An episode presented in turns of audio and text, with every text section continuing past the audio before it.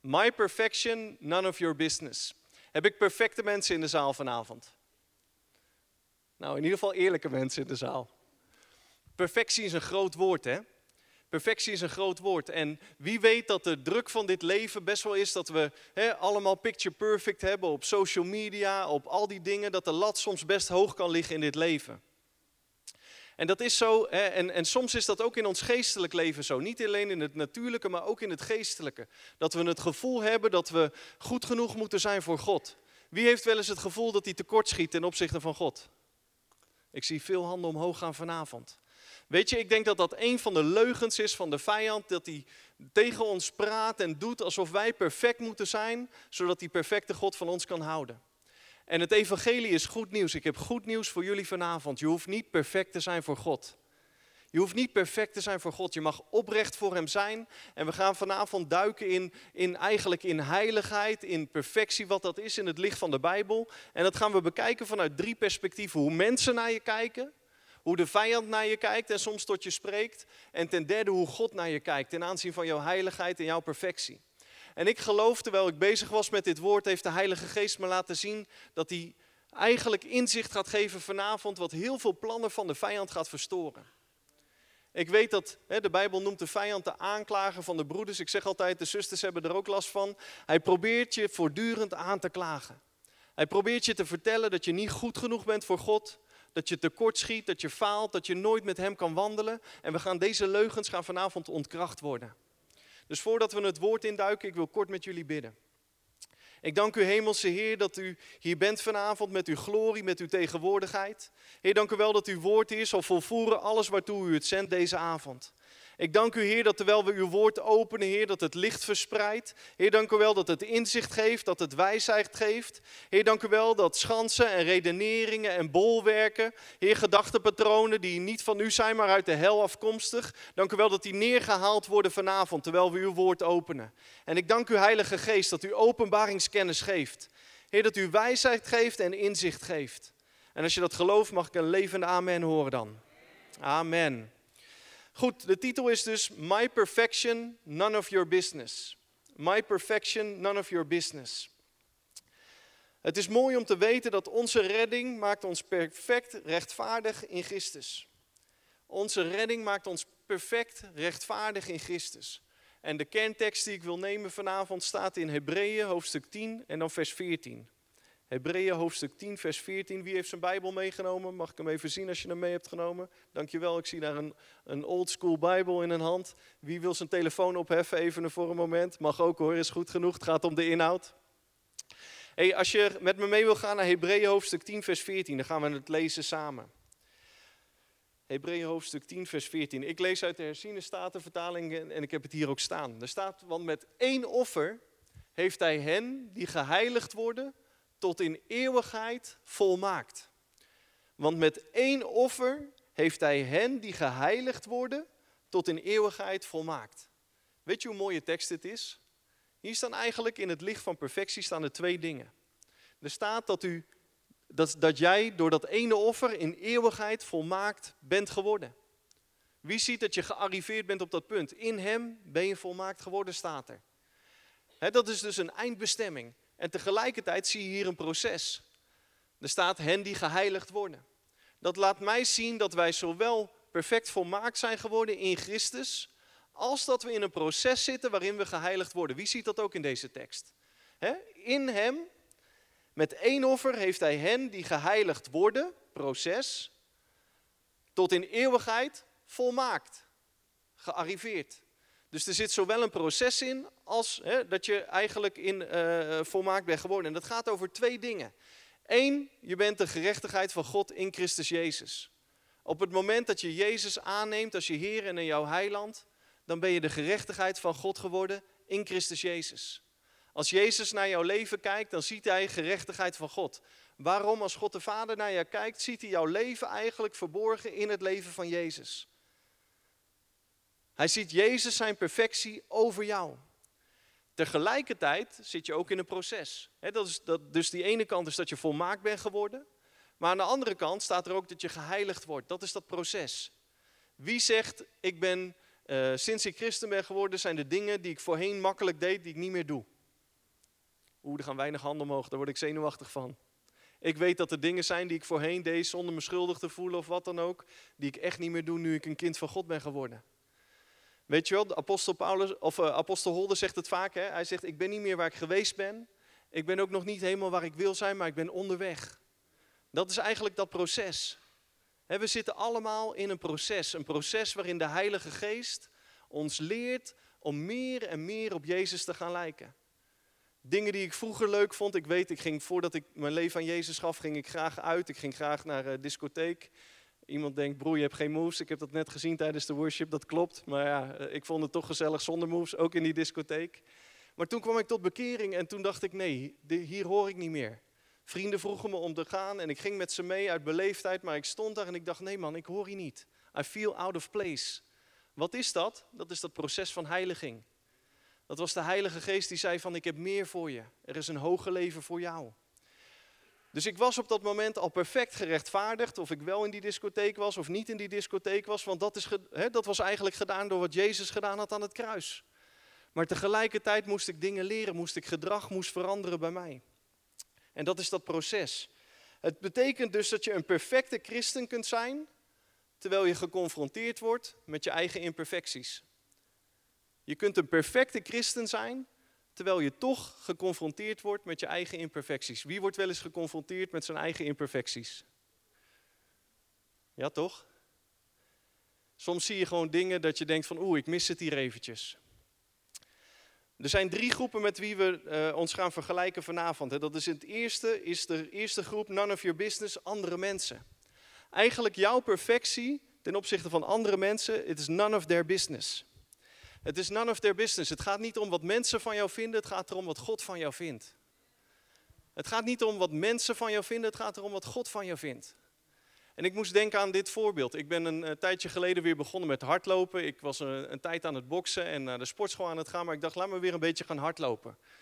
En weet je, ik loop nu 5, 6 kilometer en dat doe ik echt met pijn en met moeite. Heb ik hardlopers in de zaal? Misschien denk je, ik loop makkelijk 10, sommige mensen lopen 20. Ik heb collega's die makkelijk 20 kilometer hardlopen. Ik loop 5, 6 kilometer en dan ben ik kapot. En soms ben ik dat rondje aan het rennen en dan opeens komt er iemand me inhalen, zo'n dunne, lange Hollander, 1,90 meter, 70 kilo.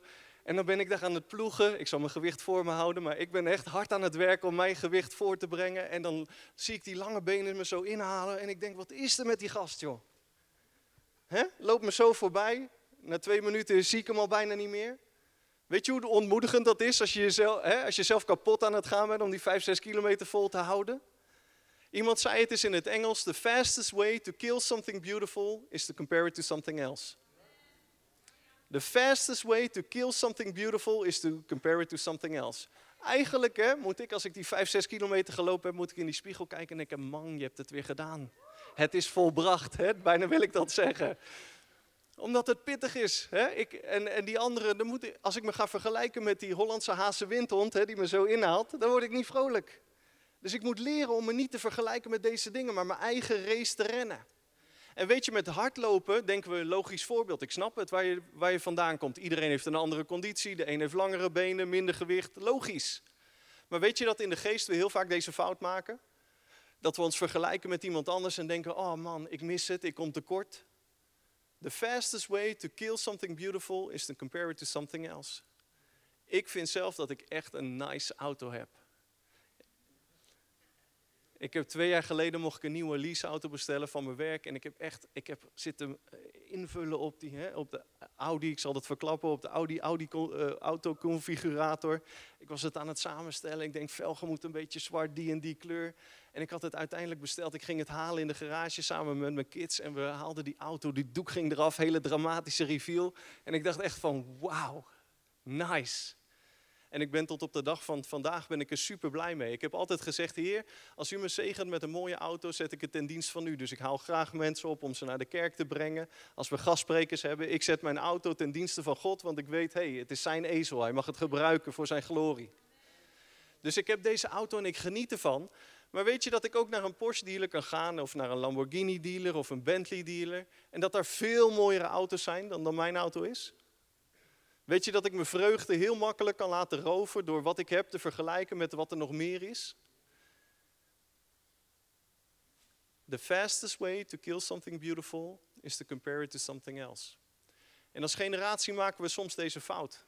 Dat we wat we hebben in ons leven, de talenten, de gaven die God ons gegeven heeft, dat we die vergelijken met de dingen die iemand anders heeft. Dat je denkt, ja maar die zus die zingt mooier dan ik zing joh. Of die broer kan nog beter preken. Of die heeft dit en dit in zijn leven onder controle. Ren je eigen race. Ren je eigen race. God gaat niet als je voor zijn troon komt laten tegen je zeggen, sorry eh, van je deed dit slechter dan die, dit slechter dan die. Hij gaat jou aanspreken op jouw verantwoordelijkheid. Hij gaat zeggen, wat heb jij gedaan met jouw gaven, met jouw talenten, met wat ik in jouw leven heb gestopt. En weet je, social media is een mooi ding. We kunnen het gebruiken om de, het evangelie te delen. Je kunt het gebruiken en er plezier van hebben. Maar één ding wat het niet goed voor is, is het is voortdurend vergelijkingsmateriaal. Je hebt eigenlijk continu in ieder aspect van je leven heb je voortdurend een benchmark.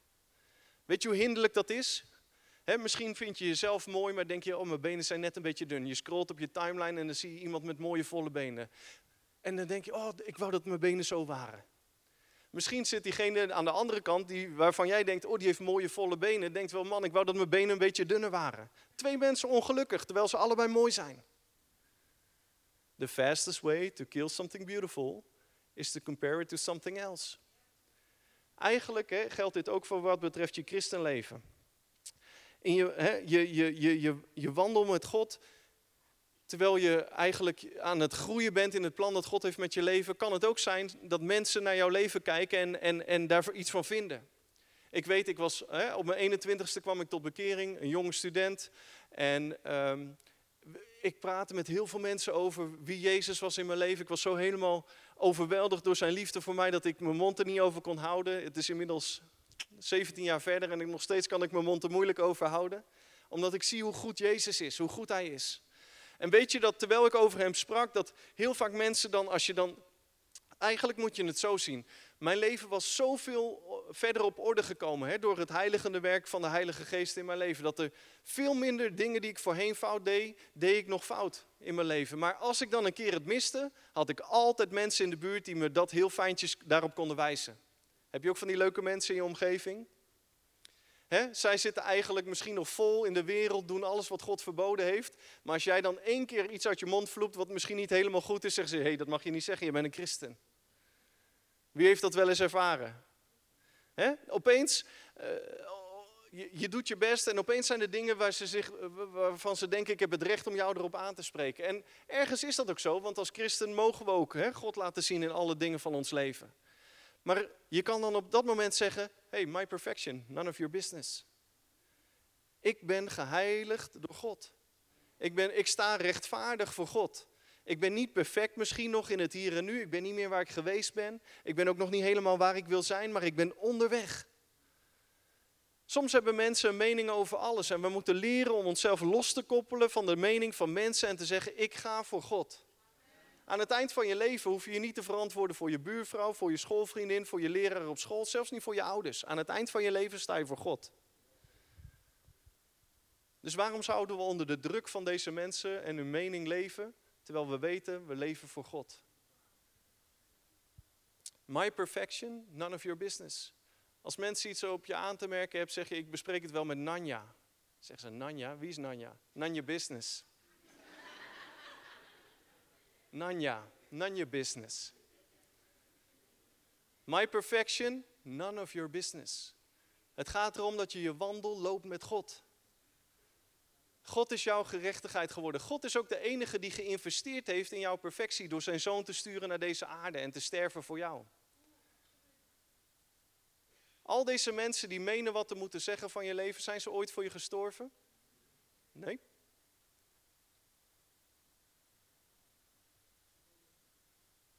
Kijk naar God.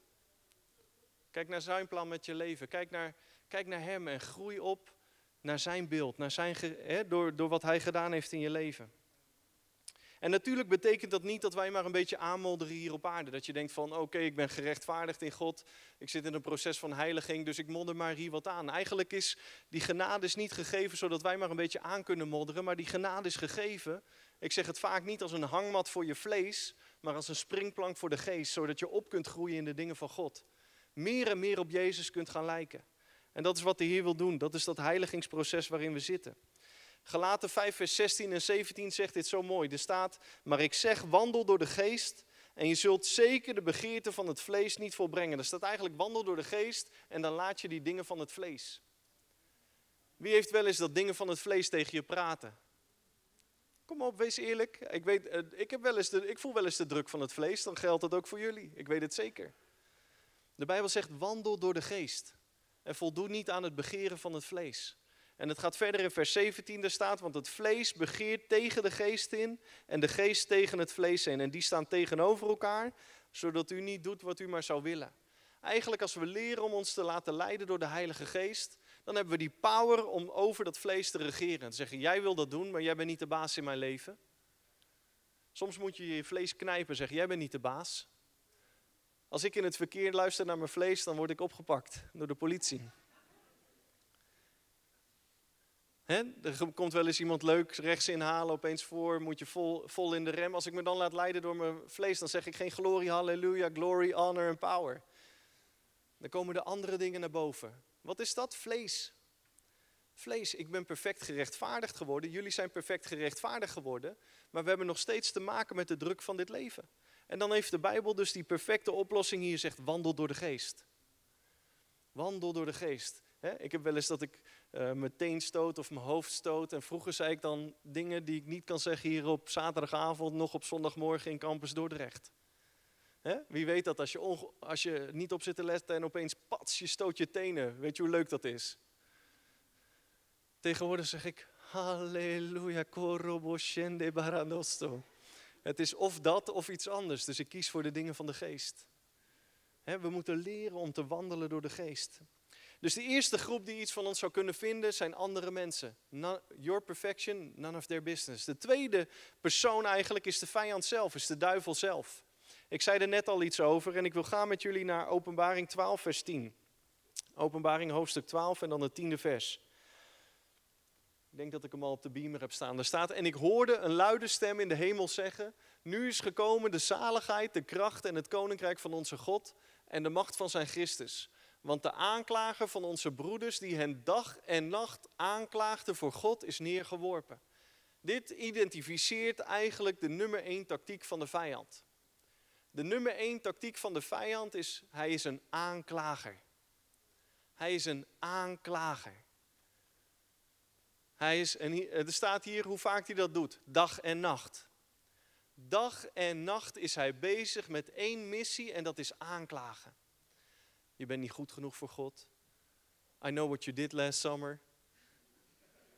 I know what you did yesterday. Zulke soort dingen kun je niet zeggen, je bent toch een christen. Hoe kun je nou naar de kerk gaan op zondag, je handen opheffen? Want dit en dit en dit is nog niet goed in je leven. Wie kent deze stem, dat stemmetje? Als een hinderlijke piep. Zo'n zo'n hinderlijk achtergrondgeluid. Zo praat de vijand voortdurend. Hij probeert je aan te klagen, zeggen dat je niet goed genoeg bent, dat je niet voor, zo voor God kan staan. Hij is de aanklager van de broeders, zegt het woord van God. Hij probeert je eigenlijk uit je positie te krijgen. En dit is, dit is zijn bediening, zou je kunnen zeggen. Hij heeft de bediening van aanklacht. En weet je, Jezus heeft met hem gedeeld, zodat hij eigenlijk zijn mond moet houden.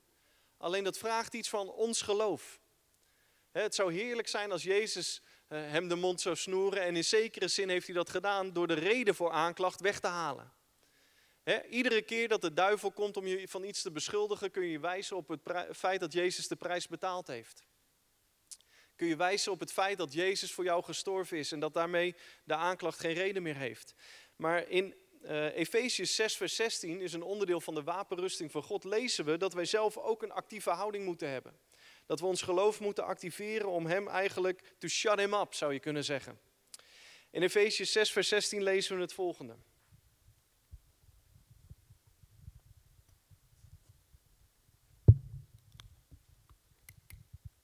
Er staat, neem bovenal het schild van het geloof op, waarmee u alle vurige pijlen van de boze zult kunnen uitblussen.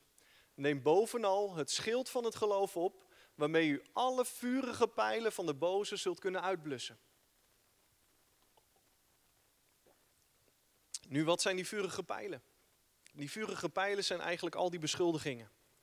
Al die beschuldigingen dat je, die, die op je afvuurt en dat hij zegt, dit is niet goed, dit is niet goed, zus is niet goed, God, God, houdt niet van je. Eh, eh, dat plan dat God met je leven had is geannuleerd, want je hebt dit gedaan, je hebt het hier gemist, dit is niet goed genoeg in je leven. Dat zijn al die vurige pijlen die hij op je af probeert te vuren. En wat moeten wij doen? We moeten leren om het schild van het geloof op te heffen.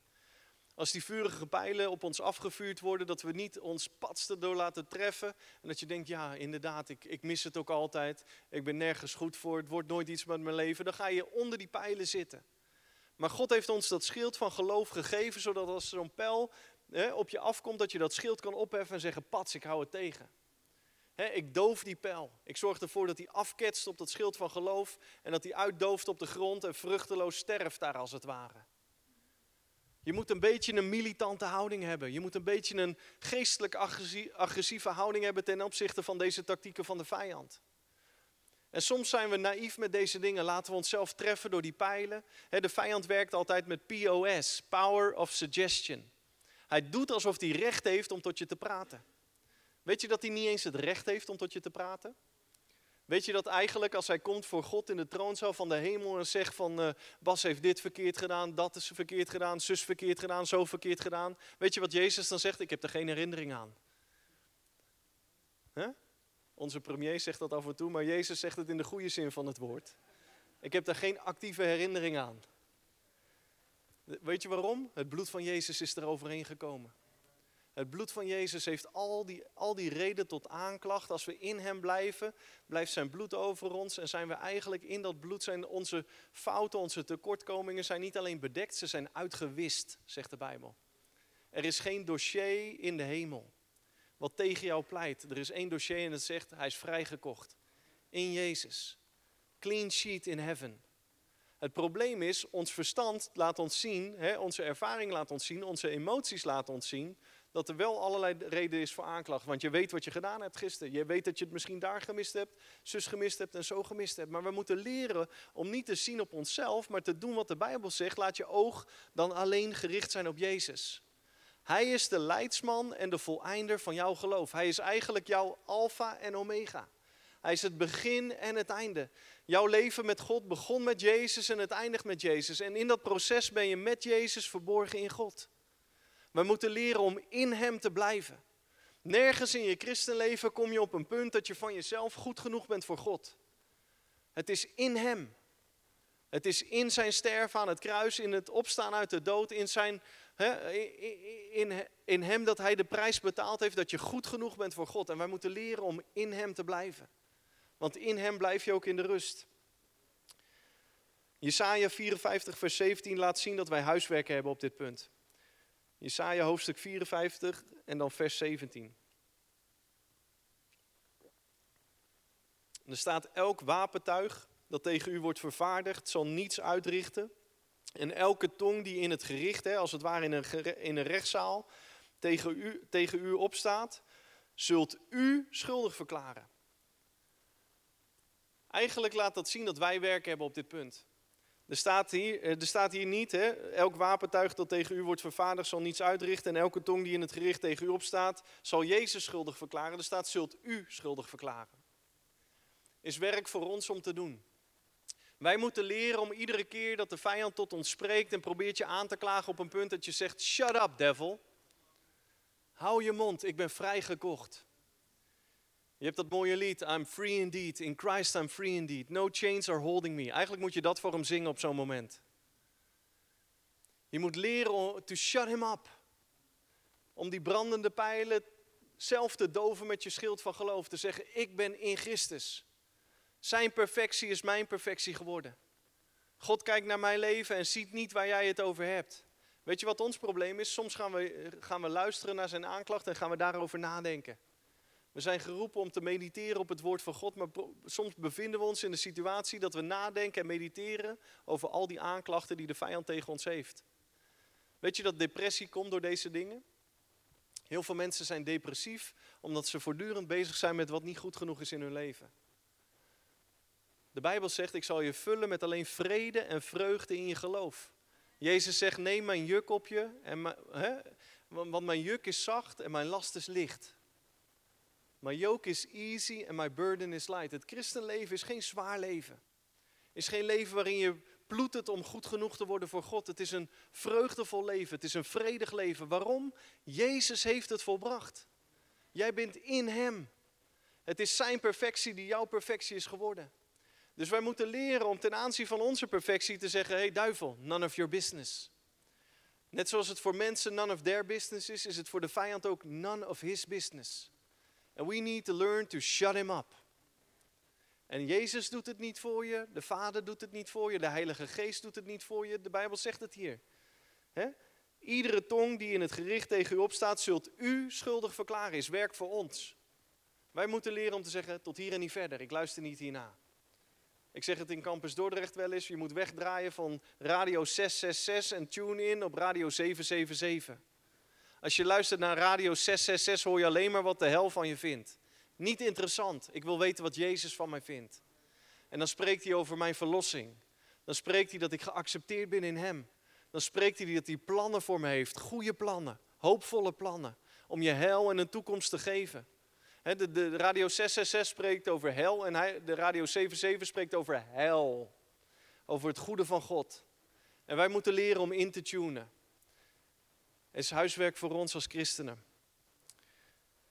En aan het eind van vers 17 staat nog: Dit is het erfelijk bezit van de dienaren van de Heer. En hun gerechtigheid is uit mij, spreekt de Heer. Die gerechtigheid die wij hebben, komt door wat Jezus heeft gedaan.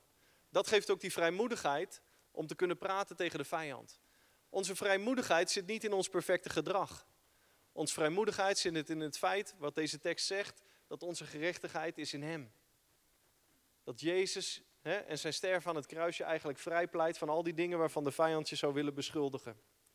De derde persoon die iets kan zeggen van jouw perfectie is Jezus zelf. En tot nu toe hebben we telkens gezegd, mensen, onze perfectie, none of their business.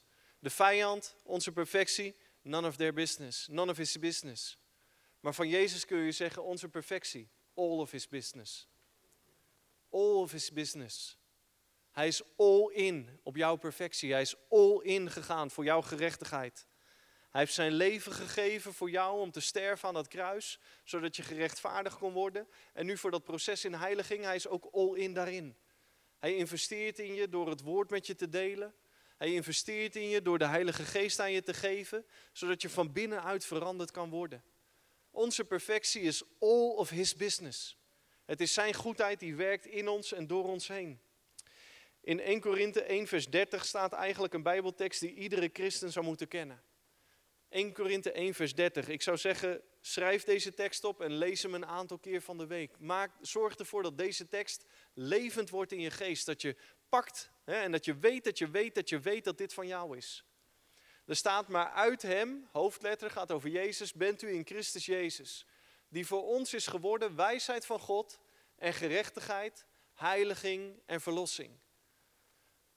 Maar uit hem bent u in Christus Jezus, die voor ons is geworden wijsheid van God, gerechtigheid, heiliging en verlossing. Dit is wie Jezus voor jou geworden is. Maakt me niet uit hoe je je voelt over jezelf vanavond. Ik heb goed nieuws op grond van het woord van God. Jezus is voor jou geworden niet alleen wijsheid, maar ook gerechtigheid, heiliging en verlossing.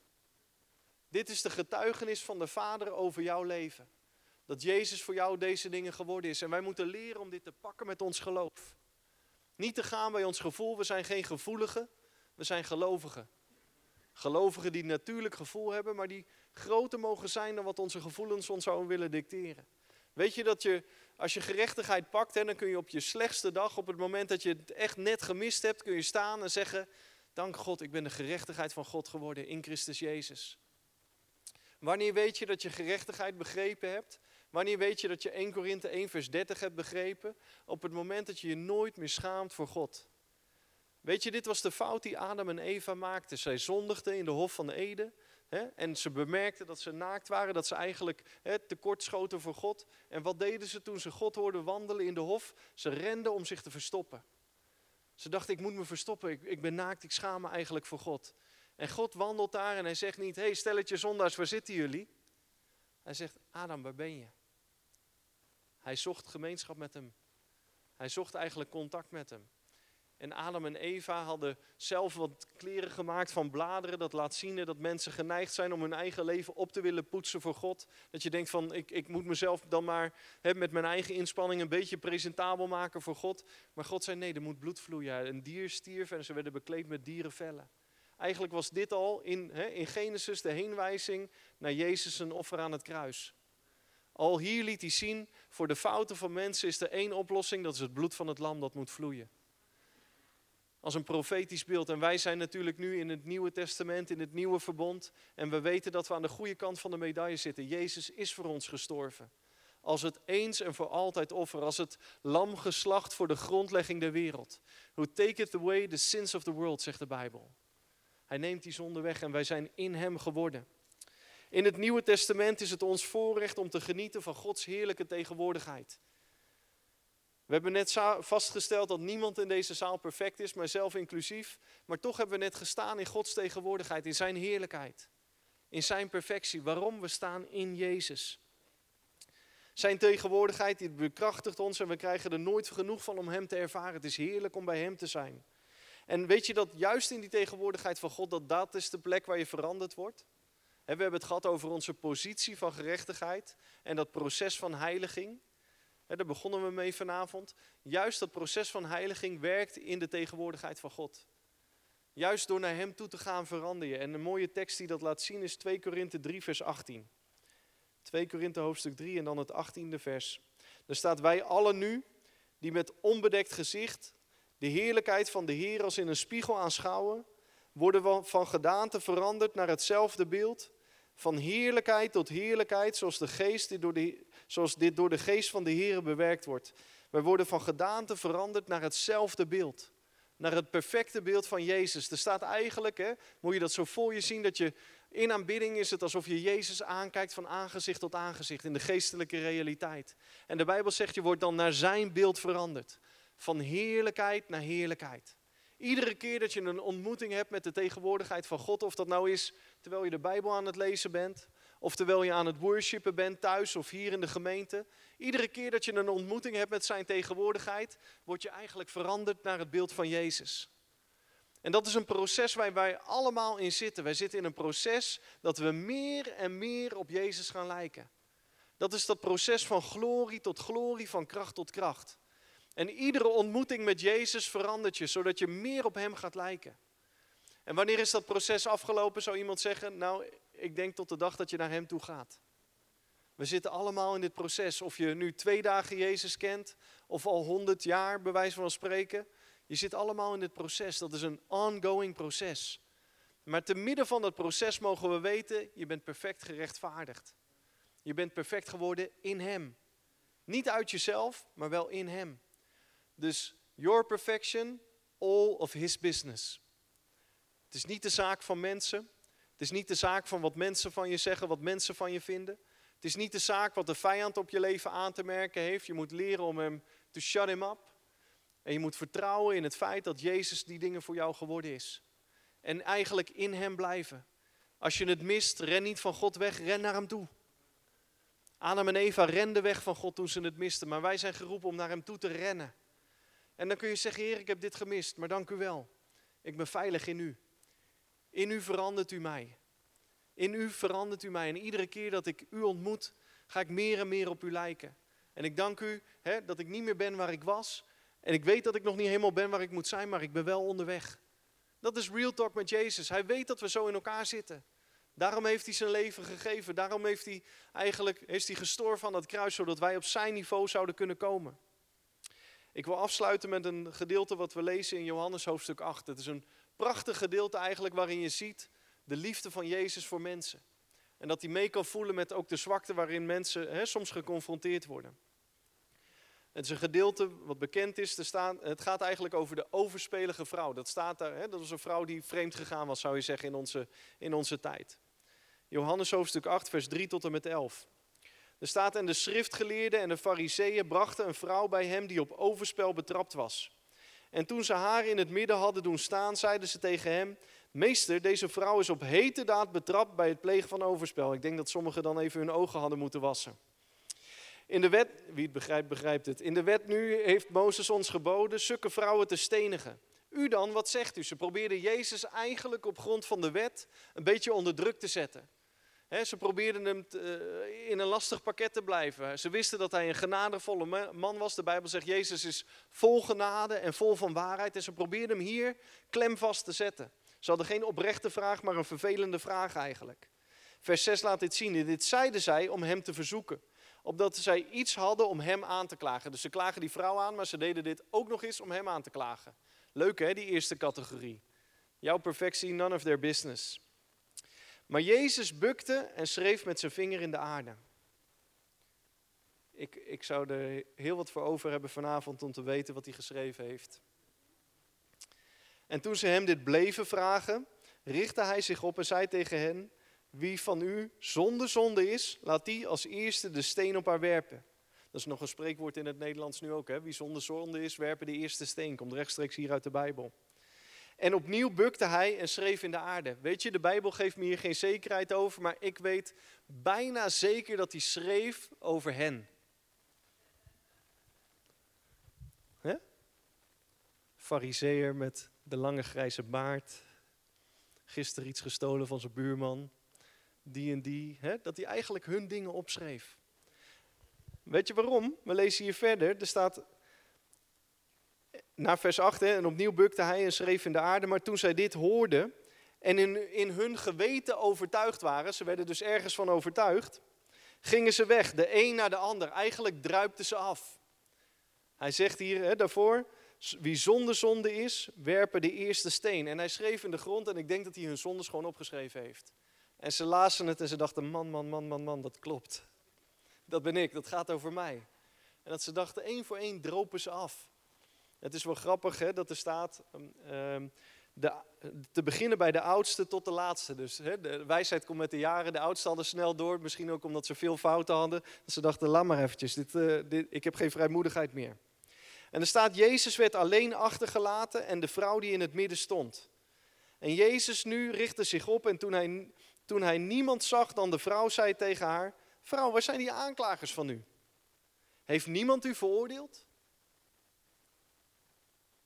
Allemaal werden ze geconfronteerd met het feit dat ze zelf niet goed genoeg waren om een oordeel te, te heffen over deze vrouw.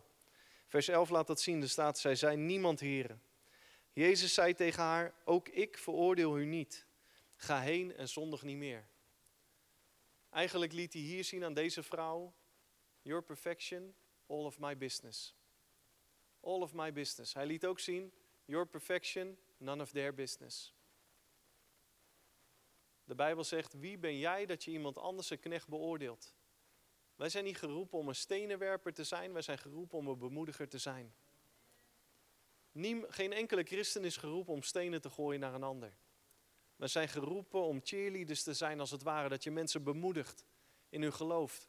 Dat je zegt, oké, je hebt het gemist, maar richt je, richt je op de genade van God. Morgen een nieuwe kans. De Bijbel zegt, zijn genade is nieuw elke morgen. Niet alleen zondagmorgen, niet alleen woensdagavond. Zijn genade is nieuw elke morgen. Laten wij als deze zaal nooit een stenenwerper zijn, ook naar mensen in je omgeving. Wees een bemoediger.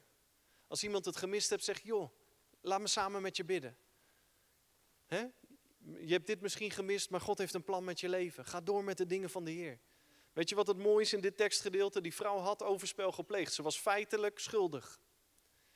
En hij schreef van die anderen, schreef hij hun zonden op, hun fouten op.